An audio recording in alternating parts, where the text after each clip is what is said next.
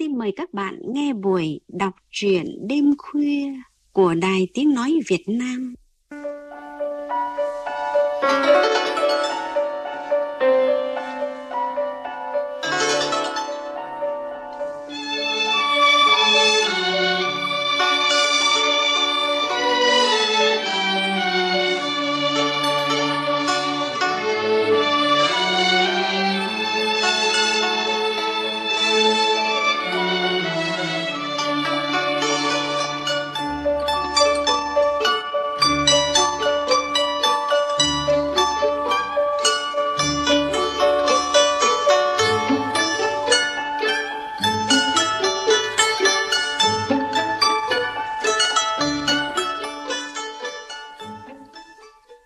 Thưa quý vị, thưa các bạn, cuộc sống hiện đại hôm nay tác động nhiều đến nông thôn, đời sống tinh thần người nông dân, đưa đến những thay đổi cả mặt tích cực lẫn tiêu cực.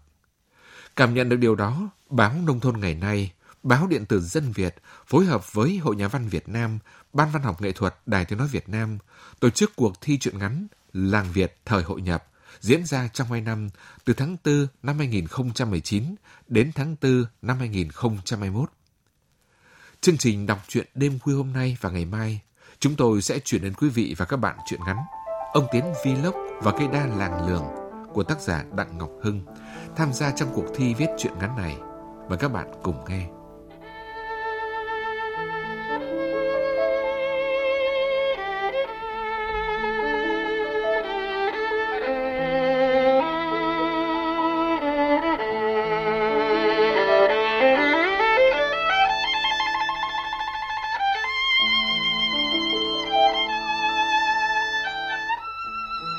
Ông Tiến vừa ăn cơm tối xong thì chợt nghe có tiếng chó sủa ran ở ngoài ngõ. Ngó ra cổng, thấy thấp thoáng có hai người lạ đang đứng nhìn vào nhà mình. Ông Tiến bê vội mâm cơm xuống bếp rồi đi ra. Chăm chú nhìn hai thanh niên lạ mặt đứng ngoài cổng. Ông hỏi. Các cậu hỏi ai đấy? Chú có phải là Tiến... Tiến Phượng không ạ? Phải,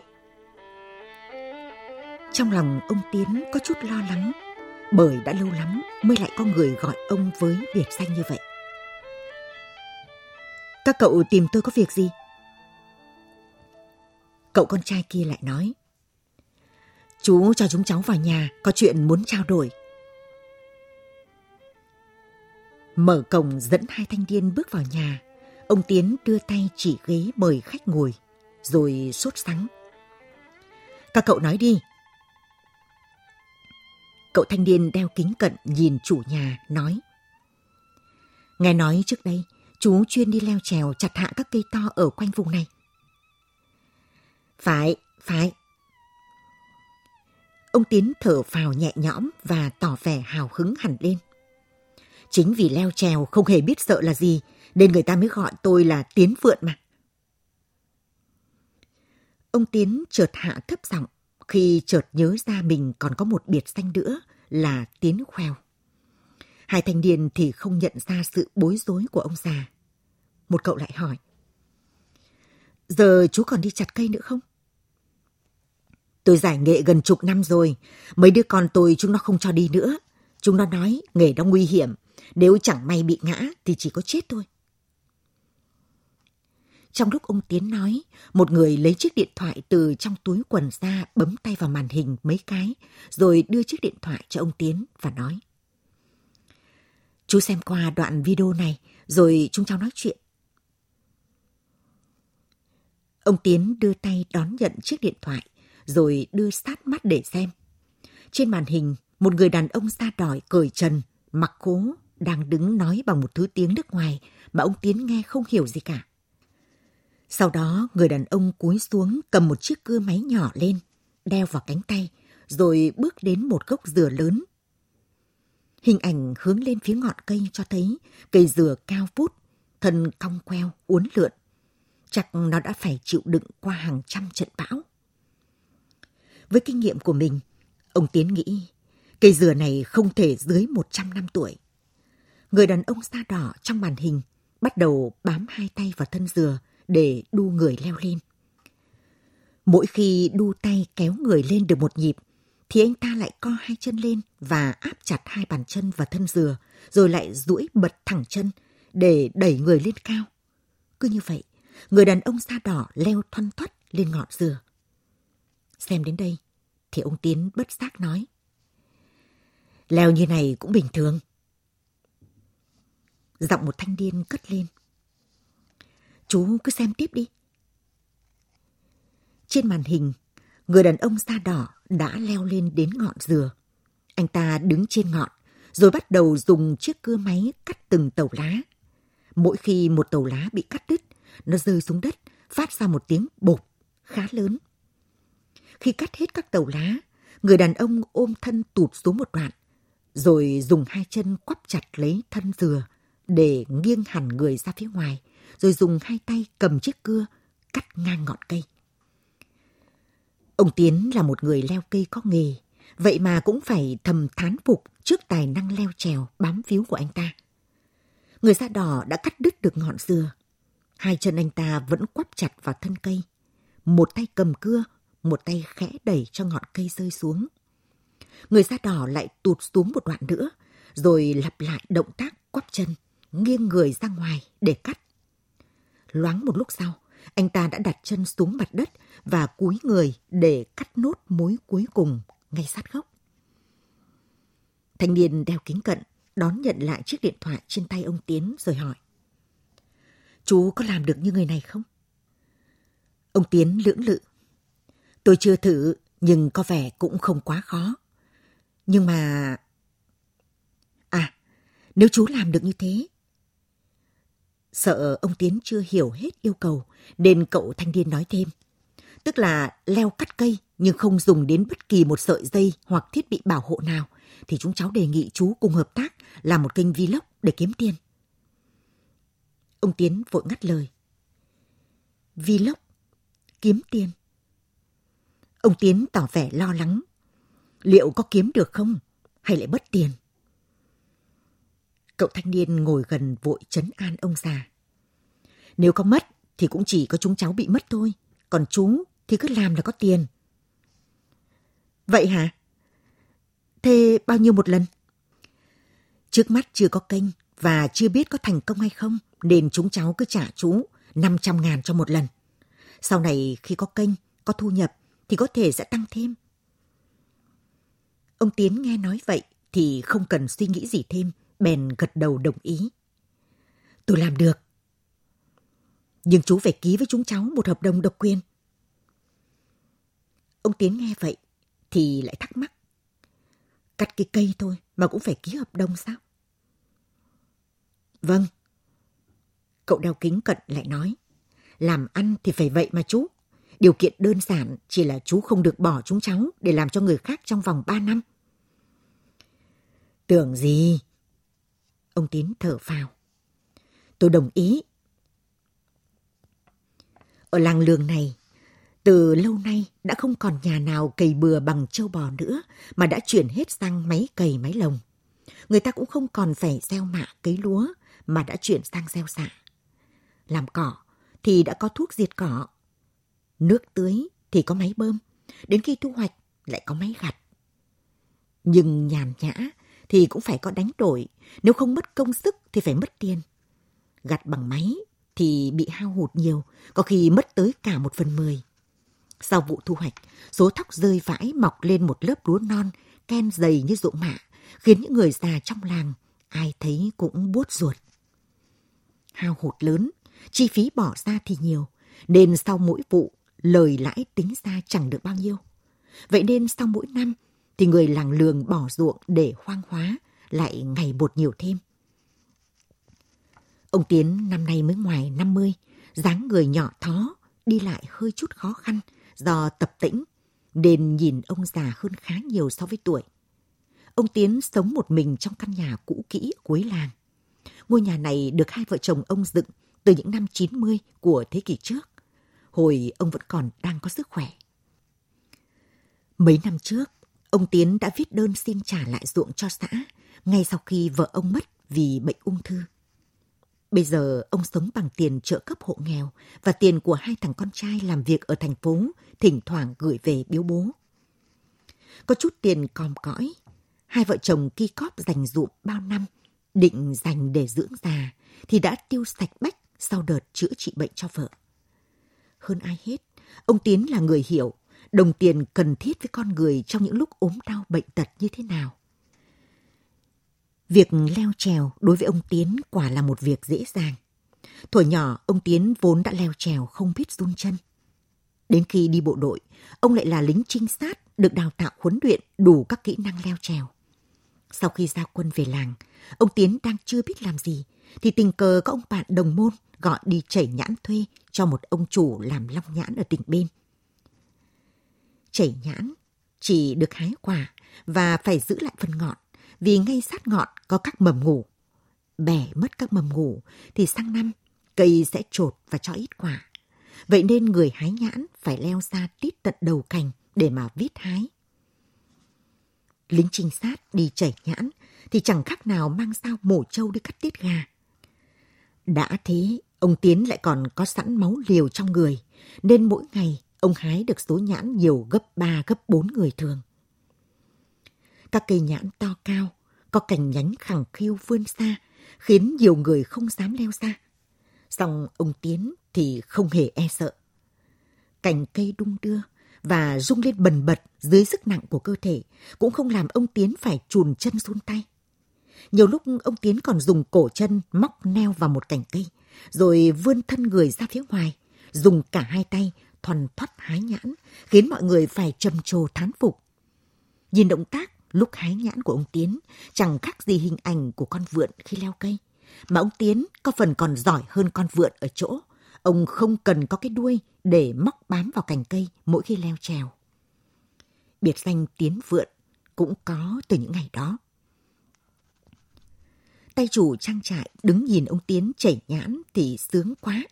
Hết vụ hái nhãn, anh ta lại đặt vấn đề thuê ông ở lại để chuyên đi đốn hạ và cắt tỉa các cây già, cây điếc trong trang trại nhãn của mình. Mỗi khi phải đốn hạ cây, để không ảnh hưởng đến các cây khác ở trong vườn, ông Tiến phải treo tít lên ngọn để chặt hạ hết các cành và nhánh cây xuống trước. Sau đó mới chặt đến phần thân cây. Xong việc, nhận tiền công nhưng chưa kịp về thăm nhà thì tay chủ của trang trại kế bên đã cho người đón mời ông qua bên đó để làm việc. Thấy ông Tiến leo trèo, cắt hạ cây đều hay. Mọi người mỗi khi cần phải đốn hạ một cây to cao, nằm ở địa thế khó hạ, thì đều có lời nhờ vả. Tiếng tăm của Tiến vượn mỗi ngày một vang xa. Nhưng làm việc leo trèo thì dẫu có giỏi đến mấy thì cũng vẫn chỉ là làm việc chân tay. Mà làm chân tay thì có việc đều đã làm may, chứ lấy đâu ra mà làm giàu. Vậy nên sự nổi tiếng của Tiến Vượn không đồng nghĩa với nguồn thu nhập cao. Cứ giáo mồ hôi là lại gần như hết tiền. Vậy nên ông Tiến cứ phải đi làm xa nhà liên tục. Mãi khi đã ngoài 30, ông mới lấy vợ. Nên hai thằng con đều mới học xong đại học, công việc chưa đứa nào ổn định. Sinh nghề tử nghiệp. Trong một lần bị sẩy chân, ông Tiến bị rơi ngã từ trên ngọn cây xuống đất. May không mất mạng, nhưng ông phải nằm viện hơn một tháng và sau đó được về nhà với một chiếc chân tập tĩnh. Người làng lường từ đó hay gọi ông là Tiến Khoèo. Vậy là từ hôm đó, ông Tiến đã chính thức trở thành nhân vật chính của kênh Vlog có tên là Ông Tiến Vlog. Hai thanh niên kia thì một người chuyên quay phim kiêm thuyết minh, một người làm đạo diễn và biên tập cho các đoạn video của kênh. Ông Tiến đã biết đến việc làm vlog từ đầu năm khi thằng con trai út của ông phải nghỉ việc về quê do nhà hàng mà nó làm việc phải đóng cửa do dịch bệnh COVID-19. Để kiếm tiền trang trải cuộc sống, con trai ông đã phải lên mạng học hỏi và bắt tay vào làm vlog. Một ngày nọ, nó rủ ông đi ra cánh đồng bỏ hoang, lúc nào cũng xâm sấp nước ở gần nhà để tìm một cái mà cua, rồi đào đào bới bới, dẫn nước chảy vào miệng hang. Sau đó, nó giã một hỗn hợp gồm hành, tỏi, xả, ớt, rồi thả vào cửa hang. Một lúc sau, thì từng con cá quả lớn từ trong hang lần lượt chui ra. Chỉ loáng một lúc, thì hai bố con ông Tiến đã bắt được cả mấy cân cá quả. Đấy là xem video phát trên kênh vlog của nó thì là vậy. Còn thực tế thì phải thêm một bước nữa. Đó là trước đó, hai cha con ông Tiến phải dùng một cây gậy thọc dưới mặt đất ruộng để tạo thành một chiếc hang ngầm thông với miệng cái hang hở bên kia. Khi thằng con rắc hỗn hợp tỏi ớt xuống cửa hang bên này, thì ông Tiến phải nhặt từng con cá quả đựng trong chiếc thô rồi thả vào cửa hang ở bên kia. Mấy cân cá quả đó là do thằng con ông đã phải vay tiền bố để ra chợ mua về từ sáng sớm. Kế hoạch làm kênh vlog của thằng con ông Tiến thất bại thảm hại. Ông nghe nó bảo là do không có người xem. Sau khi cố học và làm thêm mấy video nữa nhưng cũng không thành công, thì nó mới từ bỏ mộng làm giàu từ vlog. Ông Tiến cũng cảm thấy mừng, vì như vậy nó sẽ không còn hỏi vay tiền của bố nữa. Thế nên ban đầu, ông Tiến cũng nghĩ hai cậu thanh niên kia sớm muộn gì cũng sẽ thất bại. Trong thâm tâm ông, ông rất muốn họ thành công. Bởi với mỗi lần đi cưa hạ cây, ông lại có tiền. Mong muốn là vậy, nhưng ông Tiến cũng chỉ cầu mong cho họ làm được chừng 10 video là tốt lắm rồi. Vì như vậy là ông cũng có trong tay tới 5 triệu đồng. Một số tiền không nhỏ đối với một người lớn tuổi ở làng lường. Do lâu ngày không leo trèo cao, lại do tuổi cũng đã lớn, nên hôm làm video đầu tiên, ông Tiến mới trèo lên được một nửa thân cây muỗm cổ thụ thì bị hoa mắt chóng mặt. Ông phải ôm chặt hai tay vào thân cây để đứng nghỉ. Nhắm mắt để chấn tĩnh lại. Hình ảnh của tờ polymer mệnh giá 500 ngàn bỗng lượn lờ ngay trước mắt, khiến ông Tiến nhanh chóng tỉnh táo trở lại. Chưa đầy một tiếng đồng hồ sau, thì cây muỗng cổ thụ đã trở thành một đống cành lá ngổn ngang dưới mặt đất. Cầm tờ 500 ngàn tiền công trong tay, ông Tiến cảm thấy ngất ngây vì chưa bao giờ thấy mình kiếm tiền một cách dễ dàng như vậy. Kênh ông Tiến Vlog thành công ngoài sự mong đợi. Người ta đã chán ngấy với các kênh Vlog có nội dung na ná nhau, làm về chủ đề ẩm thực hoặc tái hiện cuộc sống thôn quê với nhiều tình tiết đạo diễn hư cấu một cách khiên cưỡng. Họ tìm và chuyển sang theo dõi, ủng hộ cho các kênh video thực tế có yếu tố mạo hiểm và độc đáo do khó có người có thể học mà làm theo được. Vậy nên số người đăng ký theo dõi kênh ông Tiến Vlog mỗi ngày một tăng thêm. Cứ vài ngày, ông Tiến lại cùng hai thanh niên lại lên đường để làm một video mới. Để tăng chất lượng hình ảnh cho các video, hai thanh niên kia cũng đã mua một chiếc máy quay phim có độ nét cao và còn có thể đứng từ bên dưới nhưng vẫn quay được cận cảnh khuôn mặt của ông Tiến đang cười khi đang trên ngọn cây cao chót vót. Để nội dung các video không bị nhàm chán, hai thanh niên kia phải nghĩ thêm ra nhiều kịch bản nhằm đẩy cao mức độ nguy hiểm và tăng thêm kịch tính cho các đoạn video. Vậy là thỉnh thoảng, ông Tiến lại phải thêm vào những động tác biểu diễn mạo hiểm, như lúc thì dùng chân làm trụ, một chân sơ lên móc vào cành cây để đổ người ra phía ngoài. Lúc thì dùng cả hai chân quặp chặt thân cây, rồi ngửa hẳn người ra để dùng hai tay điều khiển chiếc cưa máy. Thậm chí có lúc ông còn phải giả vờ như suýt bị ngã nữa. Thu nhập của ông Tiến không còn là 500.000 đồng cho một lần cắt cây nữa, mà tính theo tháng. Có tháng hai thanh niên kia đưa cho ông cả chục triệu đồng. Có nằm mơ thì ông Tiến cũng chưa bao giờ thấy mình có trong tay một số tiền lớn đến như vậy. Thằng con của ông Tiến cũng nhanh chóng biết bố mình làm vlog nên gọi điện về cấm cản. Nó nói lý do, lo cho bố tuổi cao, gân cốt chân tay yếu, nhỡ mà ngã xuống thì khổ. Nhưng chỉ cấm cản xuông bằng lời nói thì làm sao mà ngăn được. Ông Tiến cần phải có chút tiền để dành, phòng khi cần mua thuốc thang cho những lúc đau yếu nằm viện. Vậy nên những lời cấm cản kia, ông Tiến chỉ để ở bên ngoài tai. Nhưng ở đời, chẳng có cái gì dễ kiếm tiền mà lại làm được mãi cả. Số cây to cao quanh vùng nhanh chóng hết sạch, khiến hai thanh niên kia phải rất vất vả trong việc đi tìm và mua cây để làm video. Tần suất ra video thưa dần và thu nhập của kênh ông Tiến Vlog bắt đầu giảm dần qua từng tháng.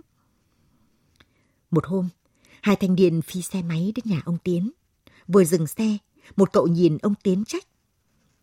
Làng mình đây có cây đa cổ thụ đang muốn hạ mấy cành lớn mà sao chú không nói? Cậu bạn cũng hùa theo. Làm bọn cháu tìm cây bở hết cả hơi. Cũng như nhiều ngôi làng khác, làng Lường cũng có một cây đa cổ thụ ở đầu làng. Cây đa cao lớn đứng sừng sững ở một góc ngã tư, nơi con đường chính của làng chia ra thành ba ngã. Tán cây đa bốn mùa lúc nào cũng xanh ngắt, phủ bóng, che mát cho cây ngã tư. Bốn góc của ngã tư có bốn cái ao đều rất lớn. Các rễ phụ của cây đa thò dài từ trên các cành chính xuống, chạm sát tới cả mặt ao, lúc nào cũng đung đưa trước gió. Thuở nhỏ, ông Tiến vẫn thường cùng tám bạn ra chỗ cây đa để chơi đùa. Hết leo trèo trốn trú ở trên cây chán, thì bọn trẻ lại đu vào những chiếc rễ của cây đa để quăng thả cho người rơi tùm xuống mặt ao. Gần gốc đa có một ngôi miếu cổ thờ thành hoàng làng. Các cụ ngày trước có lệ, mỗi khi đi đâu ra khỏi làng, hoặc mỗi khi đi xa về thì đều phải ghé vào miếu, dâng nén hương lên thành hoàng, gọi là bẩm báo.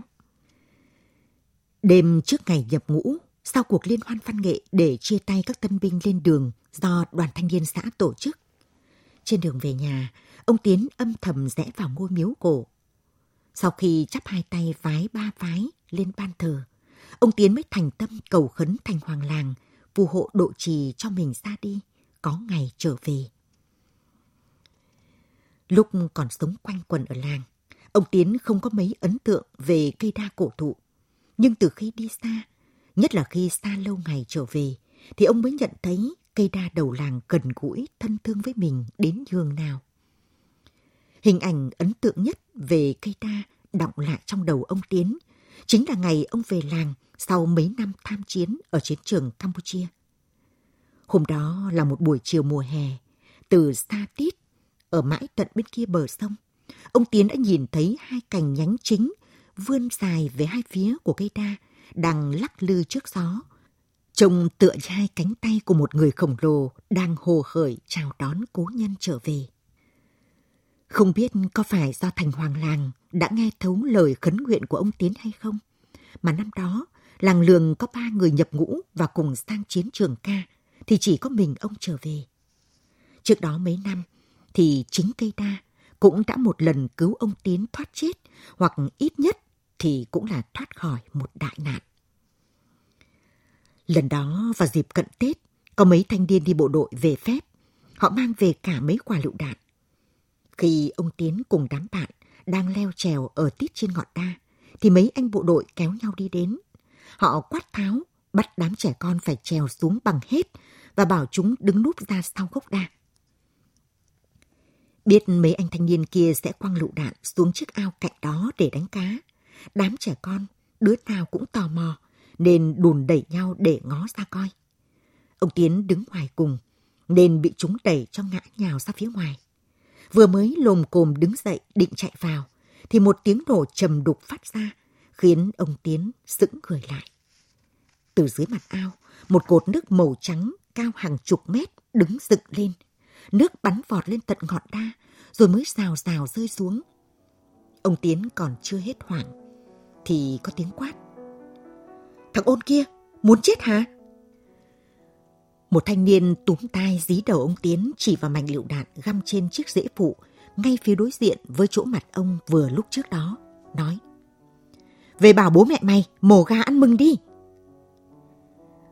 Ông Tiến dĩ nhiên chẳng dại gì mà về kể lại chuyện đó cho bố mẹ biết và ông cũng chẳng nghĩ ngợi gì bởi trẻ con ngày đó đứa nào mà chẳng có dăm ba bận chết hụt không do đuối nước thì cũng ngã cây.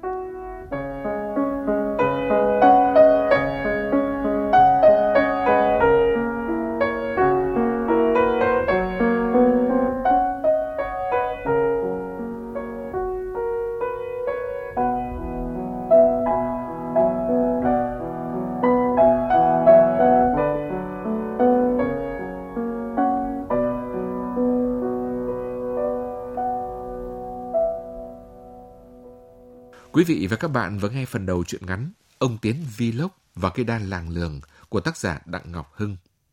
Vậy là một hình thái kiếm tiền mới mẻ rất hiện đại đang thịnh hành trong giới trẻ đã kịp len lỏi tác động vào đời sống nông thôn, cuộc sống của người nông dân. Một cung cách kiếm tiền xem ra khá dễ dàng. Đồng tiền quả là có sức chi phối con người ghê gớm. Vì đồng tiền, ông Tiến trở nên dễ sai khiến và bất chấp. Liệu rồi ông Tiến có kịp tỉnh ngộ, dừng lại cung cách kiếm tiền kiểu lố lăng, mất nhân cách? Phần tiếp theo của truyện ngắn Ông Tiến Vlog và cây đa làng lường của tác giả Đặng Ngọc Hưng. Mời quý vị và các bạn đón nghe vào buổi đọc truyện đêm mai. Trước khi kết thúc chương trình, mời quý vị và các bạn thưởng thức bài thơ Thao thức một miền quê của tác giả Lê Ngân qua phần thể hiện của nghệ sĩ ưu tú Văn Chương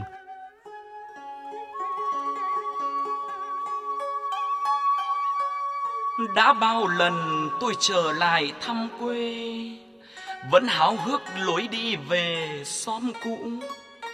Mấy cây gạo ngày xưa đâu còn nữa, để mùa hoa trải lửa ấm chân đê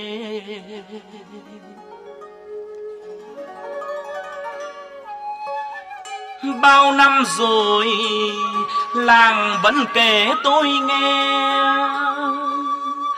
Thùa đám cưới còn trăng dây đánh bè. Đây khe gạo nơi cha sang gặp mẹ. Nắng cọ xòe, xanh mãi lối đưa dâu.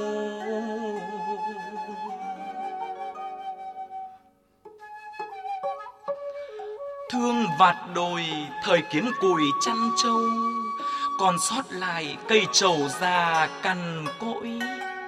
Thân xù xì, qua nắng mưa vẫn đời, hoa rừng rừng rơi trắng nẻo tôi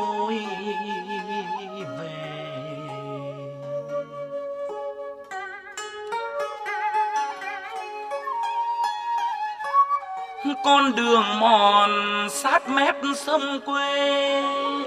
Nhớ tháng bảy nước mênh mông ngập đỏ. Thuyền lá tre người chen nhau chuỗng vó. Chẳng chắn ngang khe cụp. Dạo lặn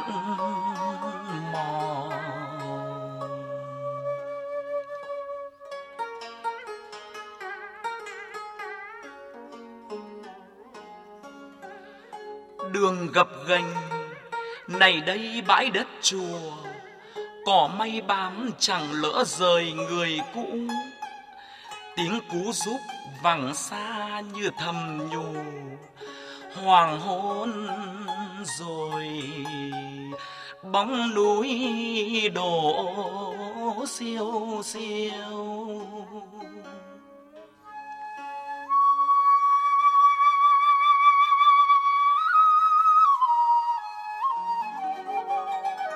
lũy tre vương sương biết khói lam chiều. Trẻ lao sao dắt trâu về xóm nhỏ, eo óc tiếng gà, sáo chiều gọi gió. Dòng à ơi, con ngủ vắng đâu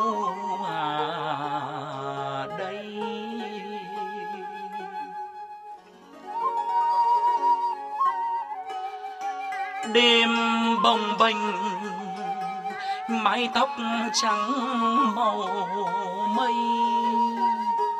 Chỉ có vầng trăng xưa còn trẻ mãi, vẫn cùng tôi nhớ một thời xa ngay ơi, cội nguồn, thao thức một miền